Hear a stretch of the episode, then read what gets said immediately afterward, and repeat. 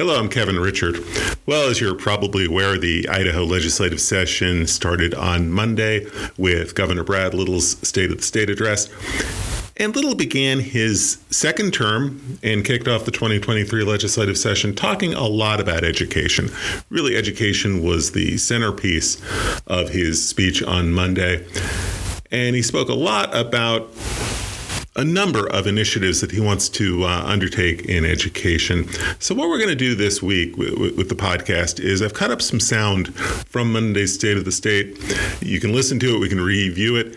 And what I'm going to do is sort of analyze what the governor said and how it sets the stage for the legislative session. I'm going to begin with where the governor began. Uh, he spent uh, some time at the start of the State of the State reviewing what happened in September when legislators held a one day session in Boise, uh, approved $410 million in education spending. They also approved $650 million in one time and permanent tax cuts. That happened on September 1st. And on November 8th, the voters had their say with an advisory vote. Here's what Governor Little had to say about that. Idahoans spoke loud and clear with their votes. And I will sheepishly admit, I did check the ballot results in Emmett. Would you believe that funding education and cutting taxes was more popular than their hometown governor? Go figure. It's one of those healthy reminders that what we do here is far more important than any one of us. And the work we do will outlive all of us. Let's focus on the big things. Let's spend our time and energy to improve the lives of Idahoans for generations to come.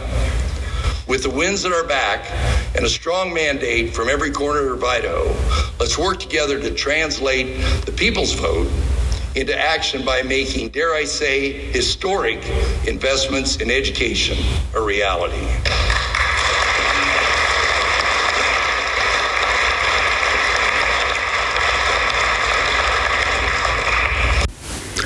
Okay, now the governor is right. The advisory ballot uh, did pass overwhelmingly, but this was not exactly the most uh, neutral wording you're ever going to see on an Idaho ballot. Just to recap, just to remind you what you voted on on November 8th, I'm going to read you a sentence from the advisory question. Quote, do you approve or disapprove of the state of Idaho using the record budget surplus to refund $500 million back to hardworking Idaho taxpayers, cut ongoing income taxes by more than $150 million, and put more money in our classrooms by increasing education and student funding by a record $410 million? So, you know, I guess it's not too surprising that the advisory question passed. And, you know, snark about the wording aside, what the governor was doing, I think, on Monday was reminding legislators, especially the new legislators, the dozens of new legislators who weren't in office on September 1st when the special session took place, reminding them of what passed and what uh, what the public reaction was to it Brad Little is trying to very clearly send a message that the $410 million for education is supposed to go to education. That was what uh, that was the whole point of the special session, and he laid out a very detailed plan to the dollar about where he wants to see those 410 million dollars go. And I think that's important because you're going to have legislators uh, coming into town, I'm sure, with very uh, different ideas and very uh, very personal ideas about where that education money should go. Governor Little laid out his plan. And in here, we're going to break down and we're going to talk about three areas that would be funded from that $410 million. And I'm going to start with the governor's plan to uh, make available $80 million in scholarships for, for high school graduates. Here's what he had to say about that. As I travel the state and listen to employers about their challenges, workforce always tops the list. We've made huge progress in connecting employers with resources to train employees. And my Idaho First plan gets even more skilled workers through their doors. I'm very proud to announce my budget provides access to a scholarship of $8,500 starting next year to every graduating Idaho student in Idaho to attend an Idaho university, community college, career technical, or workforce training program of their choice.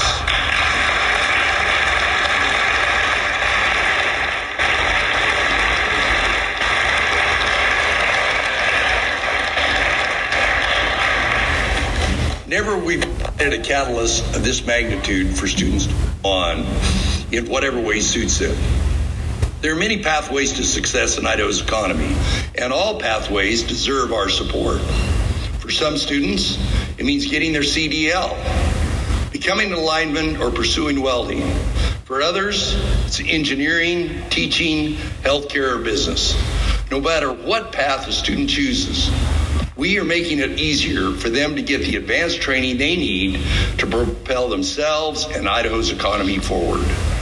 The Idaho Launch Scholarship will be the single largest investment in career technical and workforce education in state history. Okay, so again, let's recap here. This is $80 million that would go into scholarships for high school graduates. It is the entire $80 million that the legislature earmarked in September for in demand careers training to help Idahoans prepare for high demand jobs. So all of that $80 million would go into the scholarship program. It would be by far the biggest scholarship program the state offers. It would also be the most versatile scholarship program offered by the state because, as the governor said, this money would go to students who want to pursue a four year degree, a two year degree, CTE training, workforce training, all of the above. Any of that would be covered under these uh, scholarships of up to $8,500 for a student. Now, there's a lot we don't know about this scholarship program. Uh, I wrote a story on Thursday. I asked the governor's office and the State Board of Education a, a, series of questions, and a lot of questions just basically about the mechanics of how this scholarship program would work. The governor's office didn't answer those questions. They said that, that is still being worked out with legislators. I break that down in my Thursday analysis piece. So if you want to see what we know right now and what we don't know right now about the scholarship program, you can read that story. And just a little bit of backstory, and I get into this as well in the story. The state has put more money into scholarships, the Opportunity Scholarship, the College uh, Scholarship Program. Legislators have put more money into the Opportunity Scholarship, but it hasn't always been easy. Uh, it's been, you know, there's been some pushback at the legislature in terms of putting more money into scholarships. I go back to 2019, Governor Little's first year in office, his first legislative session, he pushed for a pretty significant increase in the Opportunity Scholarship. It passed the House on a 38 to 30 vote, so it, it squeaked by, and you had conservatives on the House floor opposing that. And you, as I point out in my story on Thursday, one conservative Republican Senator Scott Herndon from Sagle has already come out against the new scholarship proposal, saying, well, if we're giving $8,500 to every high school graduate, how is that not socialism? And I'm not sure that he's the only legislator who's going to be thinking like that. So I'm going to be watching this very closely because I think there's going to be a pretty spirited and robust debate about the scholarship program. Again, this is $80 million, so a big chunk of that $410 million would go right here into the scholarship program. Let's turn to another initiative that the governor laid out on Monday. This would account for $30 million of the $410 million. It's a program you know, know already. It's the um, Empowering Parents uh, grant program. The governor has proposed uh, making that permanent. Here's why, and here's how he couched it. We're also third in the nation for education freedom. Measures that include spending, school choice, transparency, and regulations. Whether it's your traditional public school, public charter schools, public magnet schools, private schools, online academy, academies, or homeschooling. Hundreds of schooling options are available to Idaho families.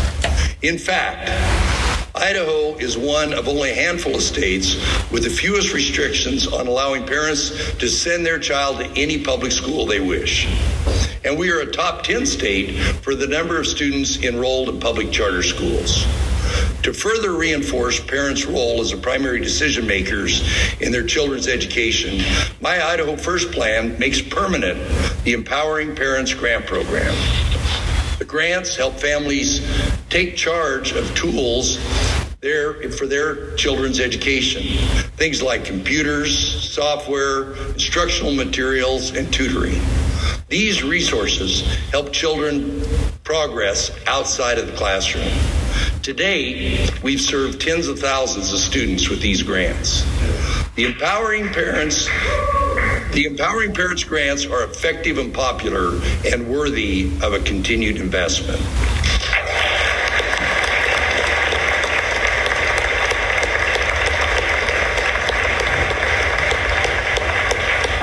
Most importantly, it keeps parents where they should be in the driver's seat of their children's education.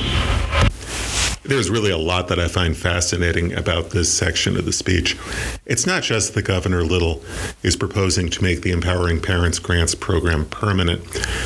He uses that proposal to try to maybe preempt a larger debate and potentially a divisive debate over other forms of school choice legislation.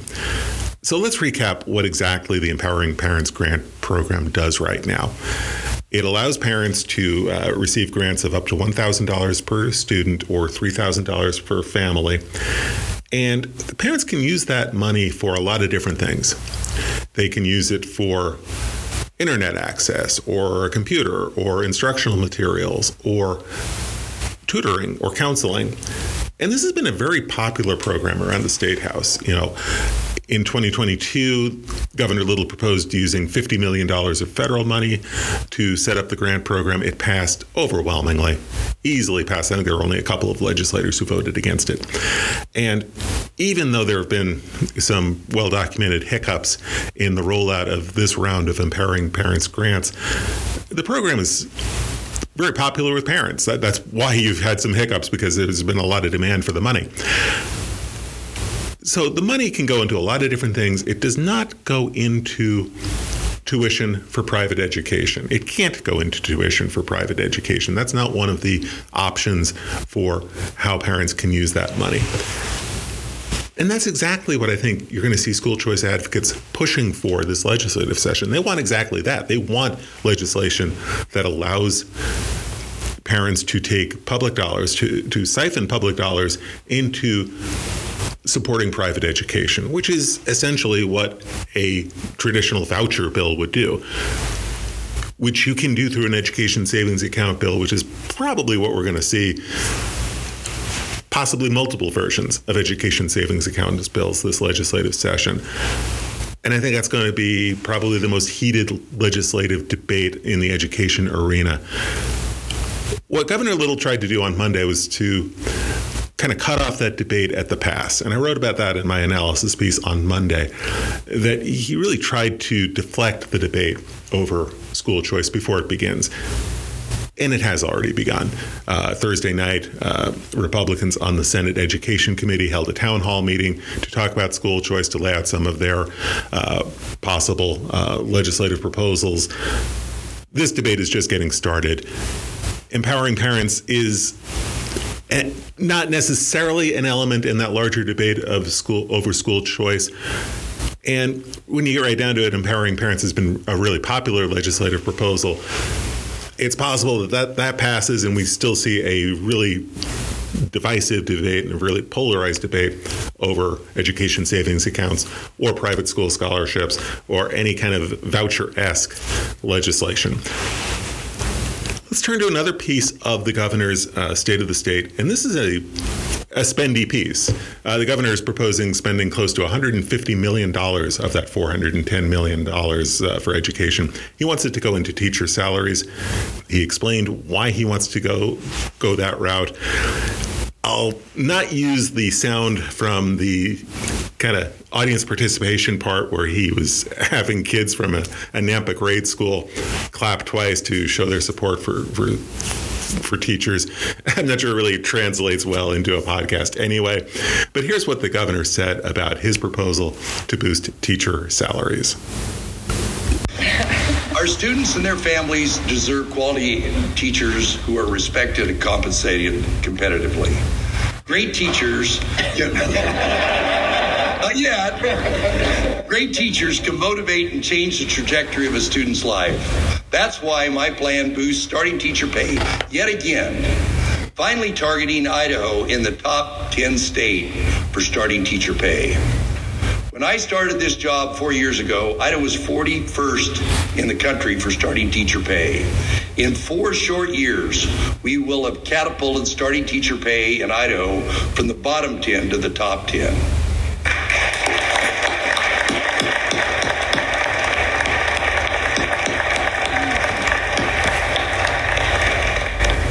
We are also going to grow the salaries of all teachers, including the most experienced ones, to ensure students have classrooms the classroom support they need. What does this mean for the average teacher? It means a $6,300 pay raise. When we show teachers we support them, we're showing families their child education is our priority.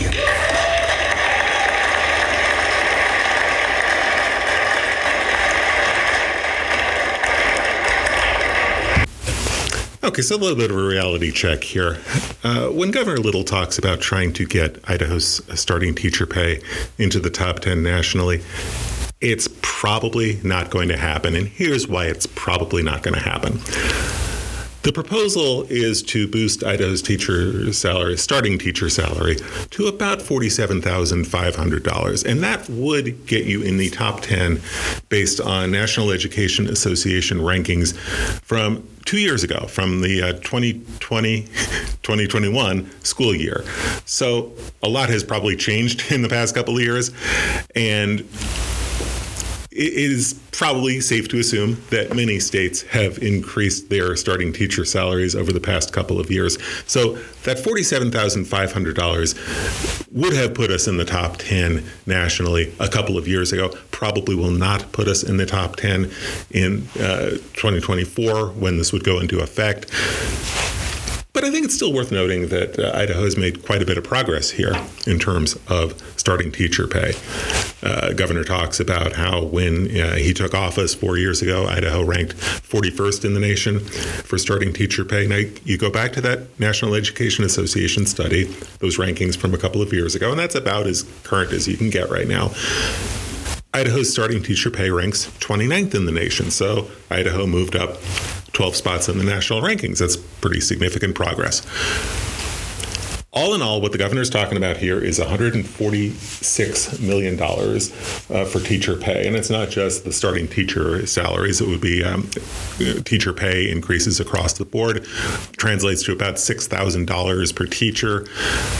This is a big proposal, and it is the biggest chunk of the $410 million would go into teacher pay raises. And this legislature has been pretty receptive to teacher pay raises in the past. Uh, teacher salary bills have, um, by and large, passed overwhelmingly. So there's been quite a bit of support and, and bipartisan support for teacher pay raises. We'll see if that uh, holds in this legislative session.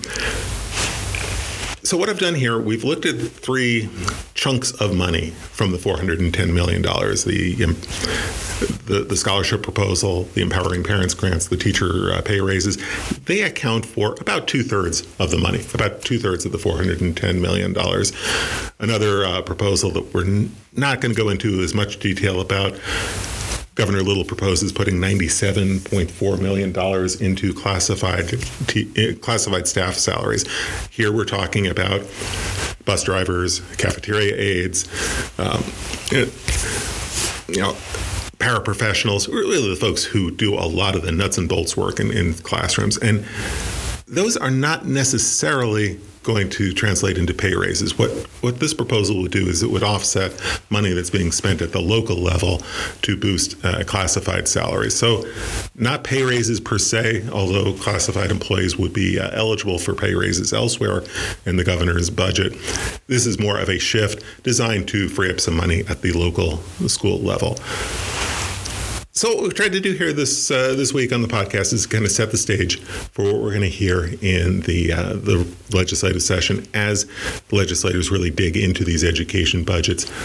Education Week at JFAC is uh, a big week, and that comes up the week of January 23rd. That's when the Budget Committee really focuses in on education budgets. Uh, new superintendent Debbie Critchfield will be before JFAC on January 25th. The college and university presidents will be before JFAC talking about higher education budget issues, which we haven't talked much about today. The college and university presidents will be there all of that week. Obviously, we'll have full coverage of Education Week and full week, full coverage of the legislature from start to finish. It's been a little bit slow this first week, but uh, Sadie Dittenber and I will be uh, covering the legislature from start to finish. I expect it will heat up a little bit more next week. Follow us at idahoednews.org for the latest from the State House and the latest on education policy and education politics, and much more to get to at idahoednews.org. Carly Flandro has our coverage from a wild Caldwell School Board meeting Monday night. Trustees met to discuss a proposed LGBTQ student rights policy. It was a tense meeting all the way newly elected State Senator Chris Trakel from Caldwell uh, took to the podium to admonish trustees not to pass the policy. Um, trustees abruptly canceled the meeting. Really chaotic school board meeting. Carly has full coverage of the meeting, and we have a link to the video so you can see the meeting for yourself. So follow us at idahoednews.org for the latest on education policy and education politics, not just at the State House, but also at the local level. And you can also follow us on Twitter. We are still on Twitter at idahoednews. We tweet out links to our latest stories and bulletins on breaking news items. Follow us on Facebook, comment on our stories there, and check back here for another edition of my podcast. And keep an eye out for Carly Flandro's podcast, The Teacher's Lounge. You can find that as well. Until we speak again, I'm Kevin Richert. Have a good week.